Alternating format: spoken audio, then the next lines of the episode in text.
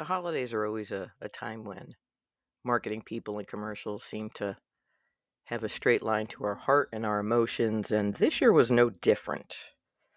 Chevy came out with this five plus minute commercial with a, a grandmother who was sitting there silently, non reactive, dressed appropriately, right? Ready for the holiday. Except she was not verbal and just gazing at nothing. So, to look at this commercial on the surface, I thought, I'm sure you did too if you saw it, that okay, grandma's got Alzheimer's. Alzheimer's or dementia. And in the kitchen is is right her daughter and her husband where he says, "Well, some days are better than others." And across from grandma sits her granddaughter, contemplative, sad, and she gets this brilliant idea to go out to the garage and rip the blanket cover off of an old Chevy pickup. See, the premise in, in this commercial is if you can go back in time, memories will be sparked and you will be back in the present. So, this commercial takes grandma down a drive through memory lane with her granddaughter. And rather dramatic, right? Visions of fireworks and where they got married and where she went to school. And then lo and behold, she speaks. Well, that's not how it works, right? They end the commercial with the family sitting around, and all of a sudden, grandma's standing there and talking and presents relatively typical, normal, for lack of a better word, and what drives me about these commercials is that they set us up for guilt and shame and failure. It gives us this false impression of what being a child of an adult, right, a sandwich generation, mother of children is really like. Now, I know this because I watched my mom go through probably about 12 years of Alzheimer dementia and its progression. So, never once did I see any aha moment where her memory came back, really, in any stage. Maybe in the very beginning stage, but at that stage, she was still verbal. You could see at times the fear in her eyes because she knew she was forgetting and she was afraid she was forgetting, but she did not want to be forgetting her husband and her kids and, and the love that we had and have as a family that's probably really the only time I ever saw my mom kind of fade out and come back. So let me challenge you with what really goes on here. If you are a caretaker of somebody, whether it be your elderly parent, uh, a child who may have uh, some deficits that you need to care for, let's start with just getting them dressed for the day, right? In this commercial I'm talking about, grandma is just dressed to the, you know, prime. The shirt's buttoned up her neck. She's got a beautiful skirt on. She looks showered and clean. Her hair is perfect. Um, if you've ever tried to dress somebody with Alzheimer's, you have a better chance of wrangling a wet cat in a pillowcase it is not easy. Their cognitive deficits uh, leave them where they can't follow direction. Their body movement, they can't bend or move uh, appropriately or comfortably. So just the sheer fact that grandma in this commercial is is dressed beautifully, I, I kind of chuckled at. A couple other thoughts. What do you think happens when grandma has to go to the bathroom? I'm being realistic here, right? We, as healthy individuals, are aware of our body. We know when we have to go to the bathroom. We know when we are done emptying. We are able to wipe ourselves. Elderly folks, folks with Alzheimer's, they're not able to decipher this. They can't tell if they've emptied completely. That's one of the reasons why so often in elderly women and men too, we see uh, urinary tract infections. They are unaware. Their brain cannot read, compute, understand the feeling that's going on inside their body. Now, this definitely is uh, a middle to end stage of the Alzheimer dementia that we experienced in my family, but it still happens. And so, this commercial is showing us this heartfelt family dinner where grandma came back in her brain and was an active part of the family conversation. And it's just not legit. And I think it sets us up, right? Let me give you a real example. I know a woman in her early 70s. Her father ends up in the hospital, her 90 something year old father ends up in the hospital in the ER, which is packed and it's horrible. The, the healthcare system is horrible. And so he's actually uh, brought to the ER by an ambulance, but she finds him sitting in a wheelchair in the waiting room. So this occurs at the same time her kids and grandchildren are about to get together to celebrate Christmas and open up presents.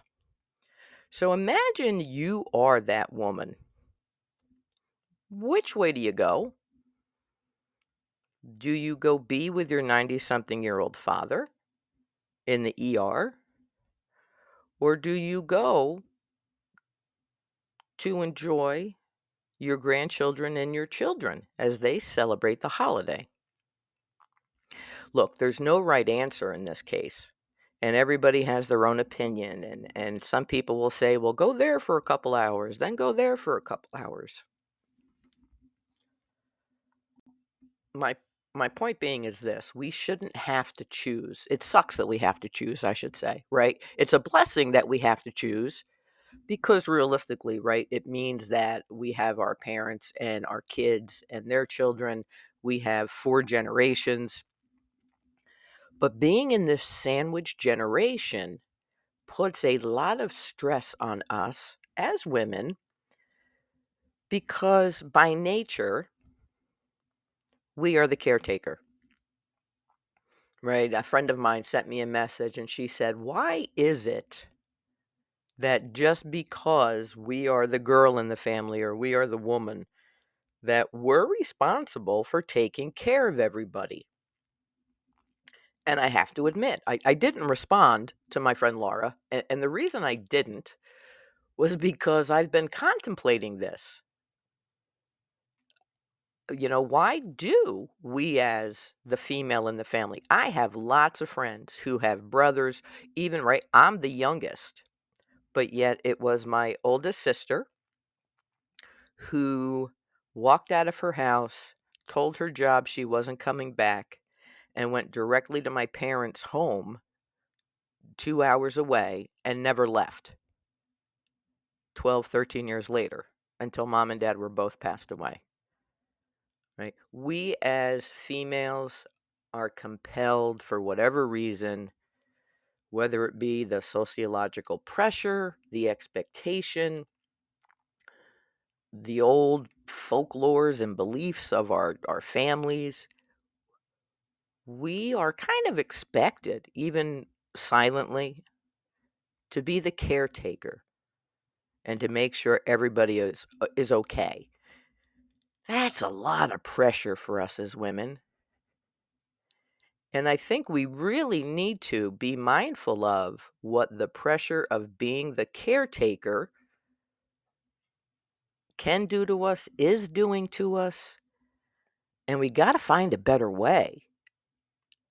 Because those of us in the middle, those of us who are taking care of elderly parents or loved ones, while also watching our kids and our, our grandchildren go through their day-to-day life and struggles and and just challenges we need to find a better way to take care of ourselves. We need to find a way not to lose ourselves as the caretaker. We need to find a better way to not be our own worst enemy and sabotage ourselves with guilt and shame and feeling like we're not enough and getting depressed and anxious and overwhelmed. Because, quite frankly, right, that commercial didn't set us up for anything other than a fairy tale. And if you think about it, life's going to happen, but we, as the caretaker, we have to find a better way in dealing with it.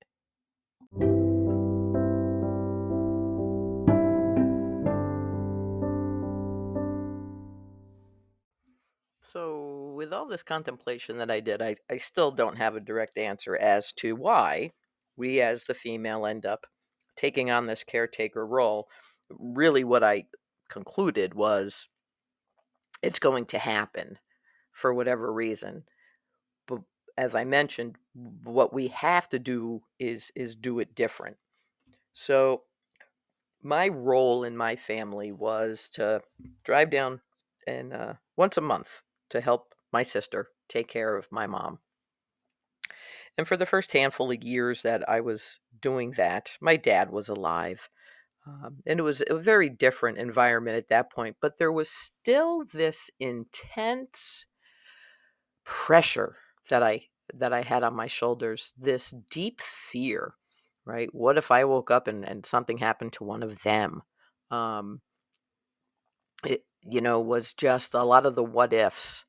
And then I would come home and, you know, I'd have to do what I needed to do on the weekends and go back to work on, you know, Monday and all the other day to day life responsibilities had to be taken care of. But that one weekend a month, my responsibility was my parents.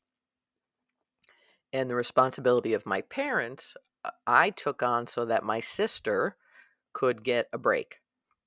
Right. So, really, my sister was only getting away from my parents if she could one weekend a month. Otherwise, she was there for them. Now, let me say this not everybody is like my sister. And not everybody, I certainly, could not do what my sister did. But I did what I thought I could, right? I committed to going down once a month. Except to be honest with you, I didn't think I was going to be doing it for 12 years. And every month for 12 years, going down was a challenge sometimes, really hard, right? I would feel guilt as a daughter. I would feel guilty uh, as a sister if something happened that I had to adjust the the calendar and I couldn't get down there. Um, if there was bad weather or if I, I couldn't stay the whole weekend, right? These feelings of guilt were, were just weighing me down because I had this belief that my role was to get there on a Friday night or Saturday morning and stay until lunchtime or so on Sunday. Well, what ended up happening was eventually dad passed away, mom's Alzheimer's progressed, and my sister kept playing that role and taking care of my mom day in and day out. Quite frankly, if my mom had been placed in a nursing home, she would have never lived as long as she did uh, with her cognitive state. Quite frankly, if you want to hear something amazing, my sister, as the caretaker, would wake my mom up in the morning. It would take her about an hour or so to get her fed and to get some liquid in her so she would not dehydrate. Um, then my sister would, you know, give my mama a bath. Sometimes the bath would be right in her bed um, with a basin. Brush my mom's teeth, Hoyer her out of bed. My mom, uh, the last handful of years, could not walk on her own. So my sister would Hoyer her out of the bed and, and push her to the living room chair where she would drop the Hoyer down and, and put mom in her chair. Then it was time to start lunch. And then it was time to feed lunch. And by this point it was 2 2:30 in the afternoon and it was time to Hoyer mom back into bed. Um, and my sister did all this by herself. So definitely an amazing woman. Definitely, I, n- I could have never done what my sister did. But I digress. You know, this caretaking role that I had was filled with fear and exhaustion and anxiety and panic. And I was only down there once a month, quite frankly.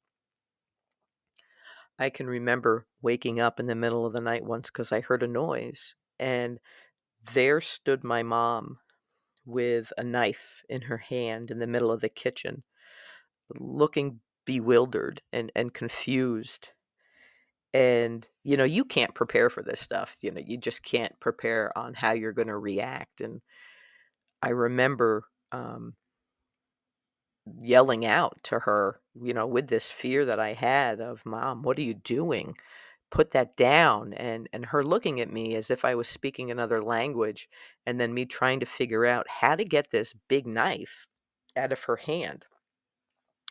So I was scared shitless sometimes when I would go down there. And there were even times where I was so anxious or uncomfortable that I would tell my sister I had to be on the road to come home. Home was three hours away. I, I would have to be on the road to come home by 9 a.m. And then eventually it was I, I had to be on the road to be home by 8 a.m. There were times, I will admit, that I would say I had to be on the road because it was so hard watching my mom and it was so hard taking care of her that it just overwhelmed me with fear. And I didn't feel like I could do it like my sister did. I didn't think I, I could do a good enough job. Um, there is a lot of guilt and shame when we are caretakers. Sometimes we don't always even realize the guilt and shame that we carry. And I'm giving you the examples of my mom with her Alzheimer dementia. I'm not even talking about other situations where we're caretakers. You know, I have friends who have kids who are, are sick, uh, friends whose parents have mobility issues or Parkinson's, or quite frankly, are just aging. And this sandwich generation that we're in, we're watching this.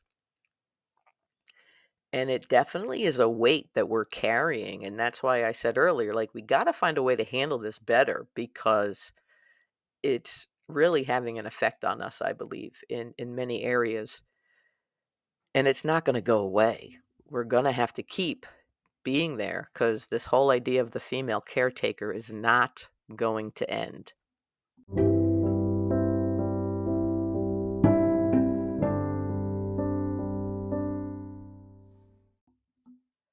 As the caretaker, it's not just the emotional guilt and shame and anxiety and exhaustion that we carry, right?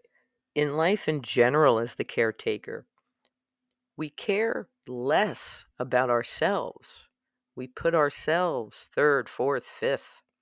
Um, it's not uncommon. The data's out there. I won't bore you with it, but it's not uncommon. Women who are caretakers go to less doctor appointments, don't follow through with preventive medical care like OBGYN appointments or, or mammographies. We take less physical care of ourselves. We also take less mental health care of ourselves. We isolate more. Um, we have limits with with mental stimulation sometimes that you know can affect us in the long run. So, what do we need to do to to to make it different? I think before we start looking at that, we've got to look at this whole idea of of the guilt a lot of people use that word, I feel guilty, I felt guilty. I said before, right? I felt guilty as a daughter, guilty as a sister. In my sessions, people will say, I, I feel guilty, I wasn't able to be there for my dad. When you're feeling guilty, it's because you think you did something wrong. So let me say that again. When you feel guilty, you think you did something wrong. I was feeling guilty as a sister because I felt as if I was doing something wrong by not being able to take care of my mom as well as my sister did. The internal message I gave myself was that I was not helpful, I was not being a good daughter, I was not being a helpful sister.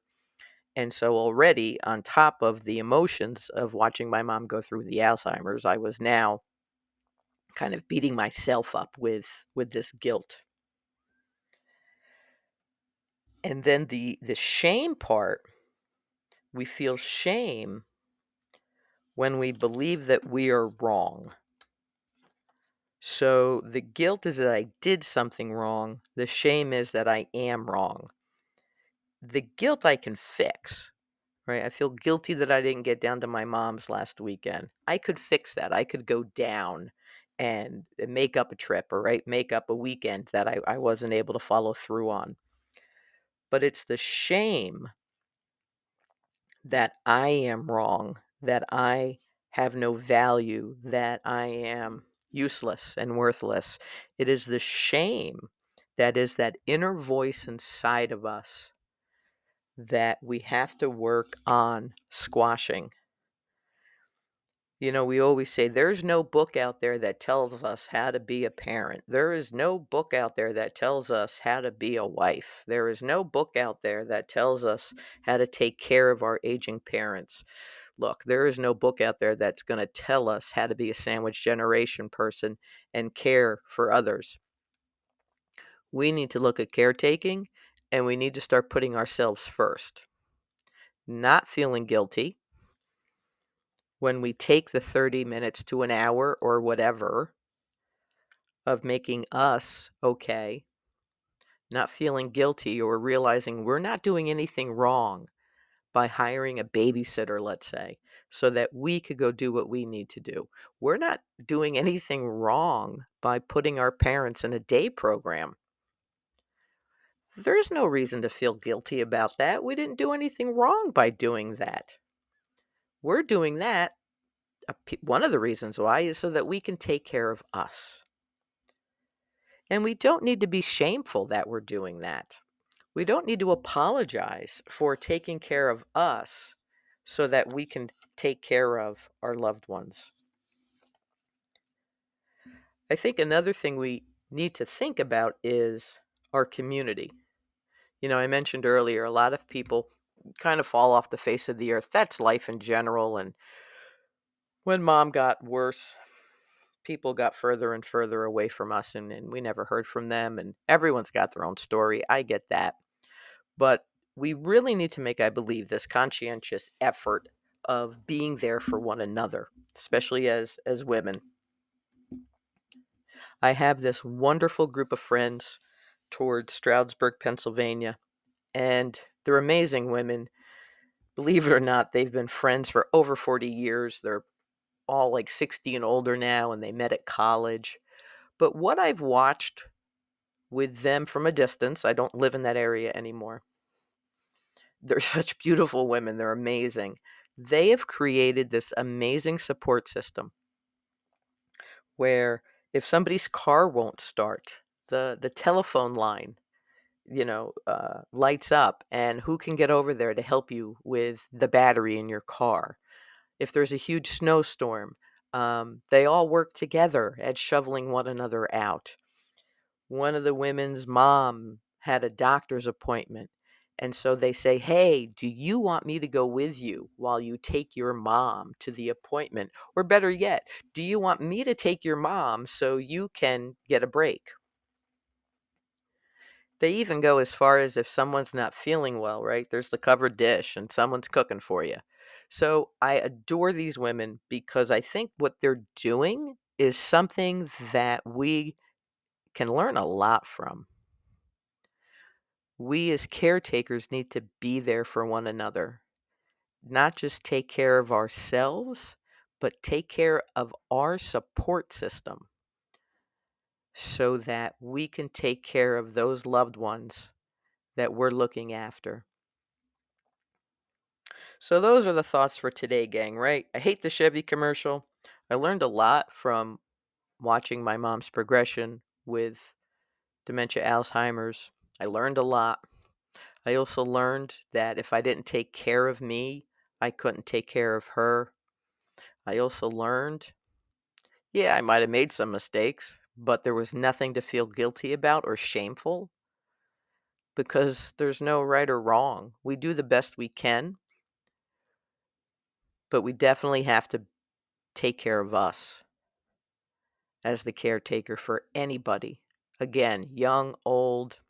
Some of us are in the the the uh, the job have jobs of caretaking. It's that old premise: if we don't take care of us, we can't take care of anyone else. So I thank you for joining me on Resilient She. Please take care of you, and I look forward to talking with you more.